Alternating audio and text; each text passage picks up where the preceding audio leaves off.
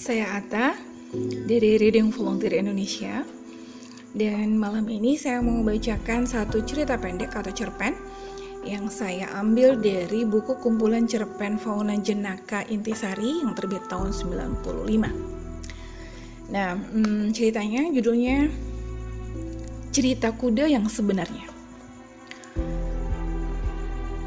Kita mulai ya.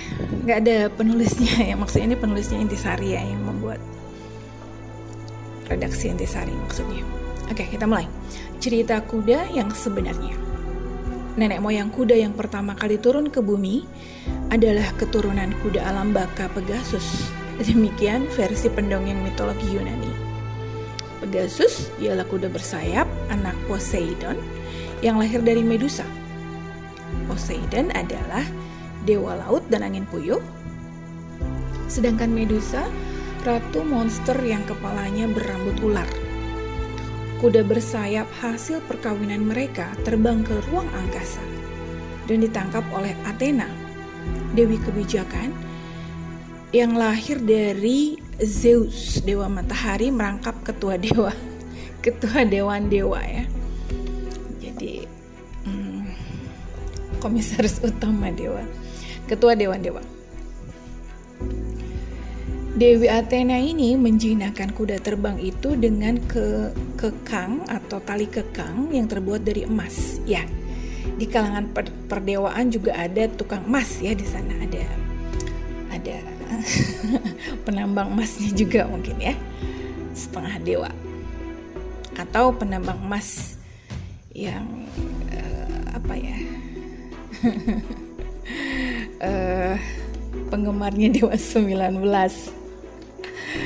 ada, ada, ada. Saya lanjutkan.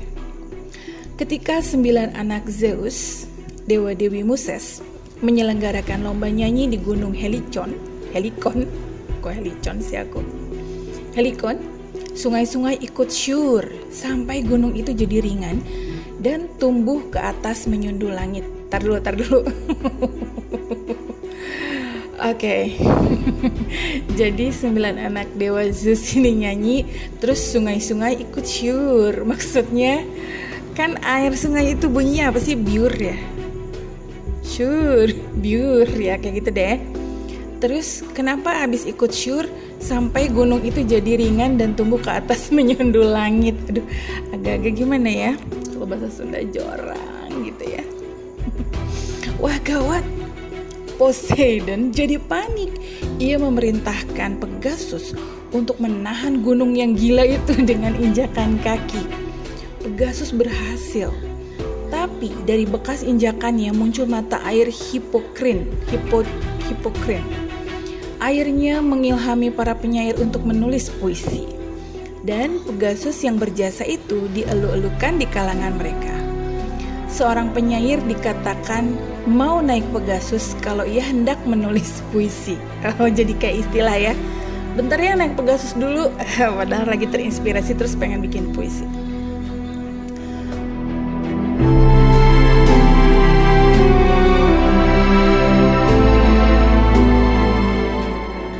Pada suatu malam, Athena menghadiahkan Pegasus kepada Bellerophon, seorang pangeran manusia, bukan dewa, untuk menumpas chimera, chimera, chimera. Ini kayaknya yang menginspirasi ini ya. Kalau uh, teman-teman semua pernah nonton Mission Impossible tuh, ada di yang keberapa tuh? Ini ngomongin si Bellerophon dan Chimera juga yang mainnya Tom Cruise kalau nggak salah. Oke, saya ulang. Pada suatu malam, Athena menghadiahkan Pegasus kepada Bellerophon, seorang pangeran manusia bukan dewa, apalagi Dewa 19 untuk menumpas Chimera, seekor monster berkepala singa. Setelah berhasil, Bellerophon jadi congkak dan mau menaikkan pangkatnya sendiri menjadi dewa. Pegasus tidak suka sama orang yang congkak. Lalu melemparkan pangeran pongah itu sampai jatuh dan meninggal. Demi keadilan, Zeus menghukum Pegasus yang main hakim sendiri itu dengan mengorbitkannya sebagai rasi bintang Pegasus untuk selama-lamanya. Kalau tidak percaya, Anda boleh lihat sendiri di belahan langit utara musim gugur. sampai sekarang juga masih ada. Hmm.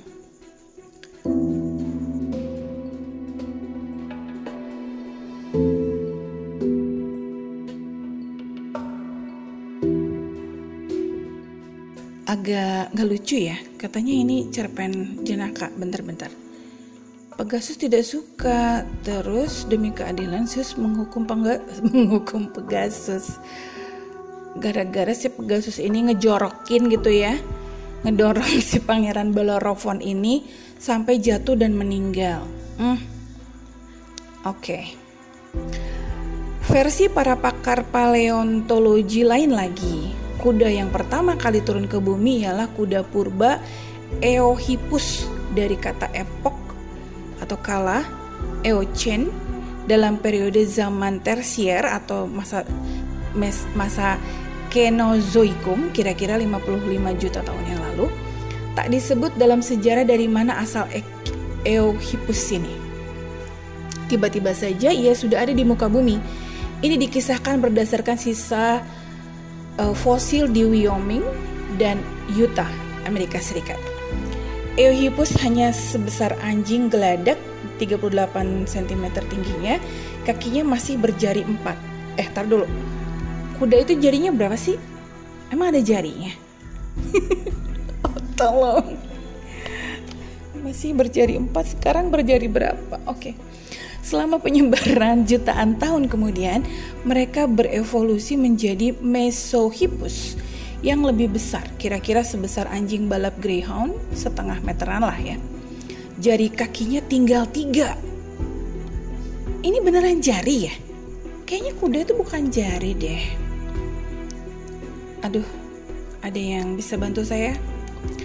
Jutaan tahun kemudian, kuda Madya ini berkembang lebih besar lagi menjadi Meryhippus, setinggi 1 meter Dua jari kaki pinggirnya menyusut dan menggantung, tidak menyentuh tanah, hanya jari tengahnya yang masih bisa menapak tanah. Oh my god. Berarti maksudnya si cerita ini tuh kata si pakar paleontologi ini dulu tuh emang jari bentuknya guys. Oh, gak kebayang ya udah ada jarinya. Kayak apa dong ya? Nah, baru dalam kala Pleistocene, satu juta tahun yang lalu, dua jari kaki pinggir yang menggantung itu susut sama sekali, tinggal jari tengah yang berkembang dan menjadi kaki kuda modern Equus. Tingginya sudah mendekati tinggi kuda yang kita kenal sekarang. Equus cabalus. Atau dibacanya apa nih? Equus cabalus. Entahlah ya. Kalau salah tolong dibenerin. Dari tempat pendaratan pertama di muka bumi Amerika dulu, mereka menyebar ke arah utara, menyusuri pantai barat, lalu ke daratan Siberia melalui tanah genting yang sekarang sudah digenangi air laut bering. Dulu masih kering, dari sinilah mereka menyebar ke Mongolia. Kuda purba yang menyebar ke Mongolia inilah yang diduga menurunkan kuda liar modern pertama. Ekus Serv, waduh susah banget nih sumpah bacanya. Ekus Zerv Wolski Zewolski ah gosh. Jenis ini ditemukan pada tahun 1870 di pegunungan Altai Mongolia oleh Nikolai M. Zewolski oh si penemunya sih namanya susah banget. Coba kalau yang menemukannya misalnya eh, Susilo Martono gitu kan gampang ya jadi Ekus Martono misalnya Dibacanya Persewalski katanya gitu. Jadi Ekus Persewalski Persewalski. Bentuknya tidak berubah sejak nenek moyangnya dilukis oleh orang purba Cro-Magnon, nenek moyang orang Eropa pada dinding gua, aduh nih salah lagi pasti aku bacanya. Dinding gua Lascaux, Lascaux. Jangan diketawain ya, dibenerin aja. Prancis Barat Daya 35.000 sampai 8.000 tahun sebelum Masehi. Ia pun paling mirip dengan kuda modern Equus cabalus. Tiba-tiba dalam zaman es antara 1 juta tahun dan 8.000 tahun yang lalu, kuda purba di benua Amerika itu punah dan lenyap dari muka bumi. Amerika tidak mempunyai kuda purba lagi. Penyebab kemusnahannya sampai sekarang belum ada pengumuman resminya yang memuaskan. Jadi sabar ya untuk kalian semua yang sampai hari ini menunggu pengumuman apakah Amerika itu masih punya kuda purba atau tidak. Tolong sabar ya. Orang sabar itu kekasih Tuhan, jadi harus sabar banget ya. Semoga akan segera ada pengumuman penting yang resmi dari Bapak Presiden Trump. Oke. Okay.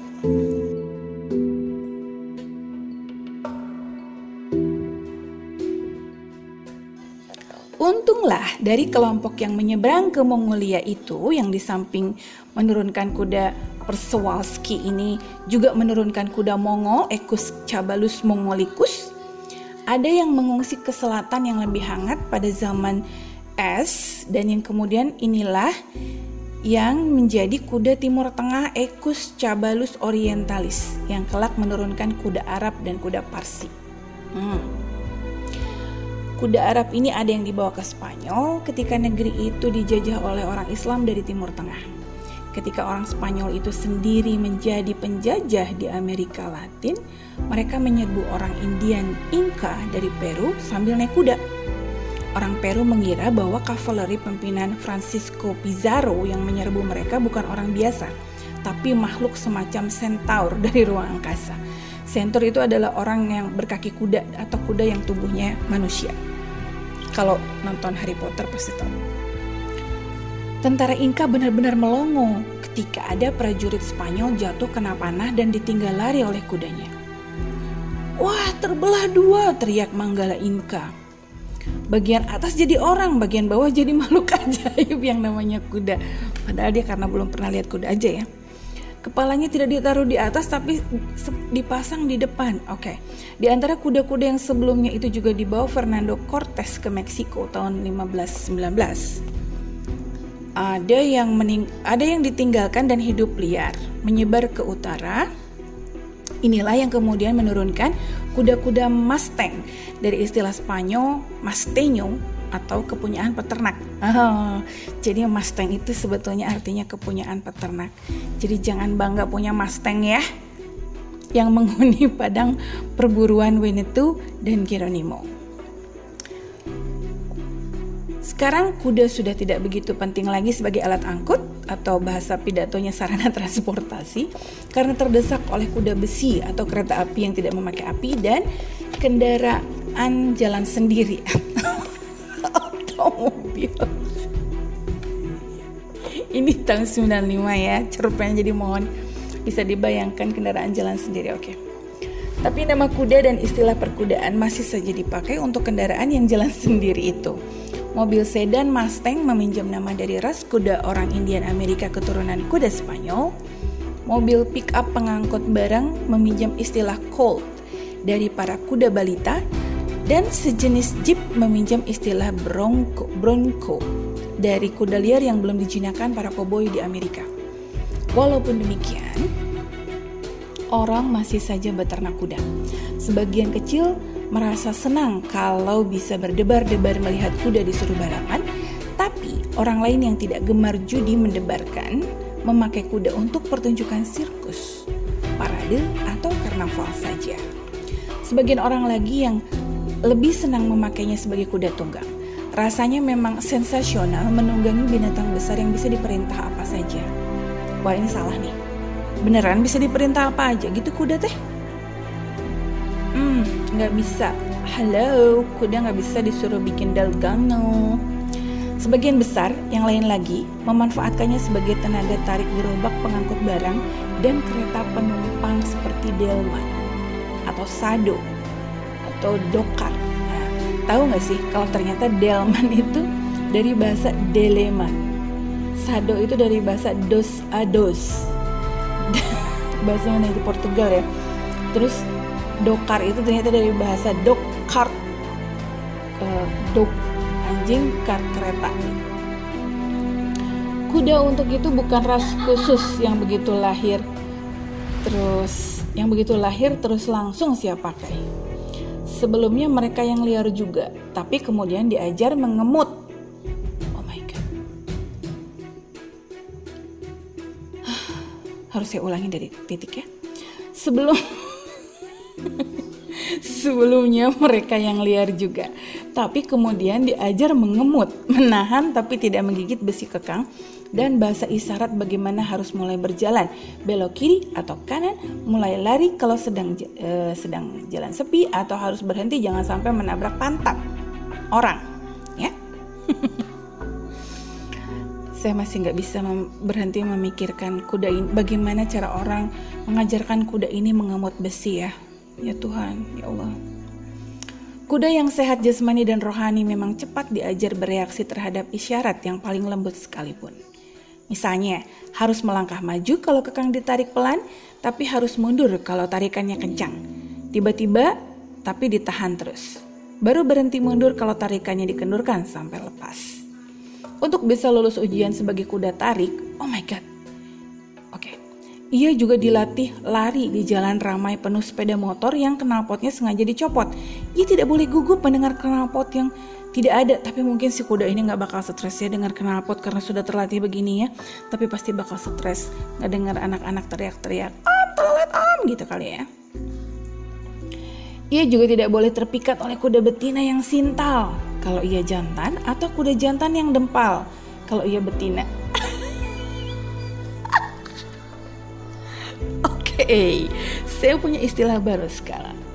Kalau ada cowok yang agak-agak gimana gitu, kita tidak menyebutnya seksi lagi tapi dempal.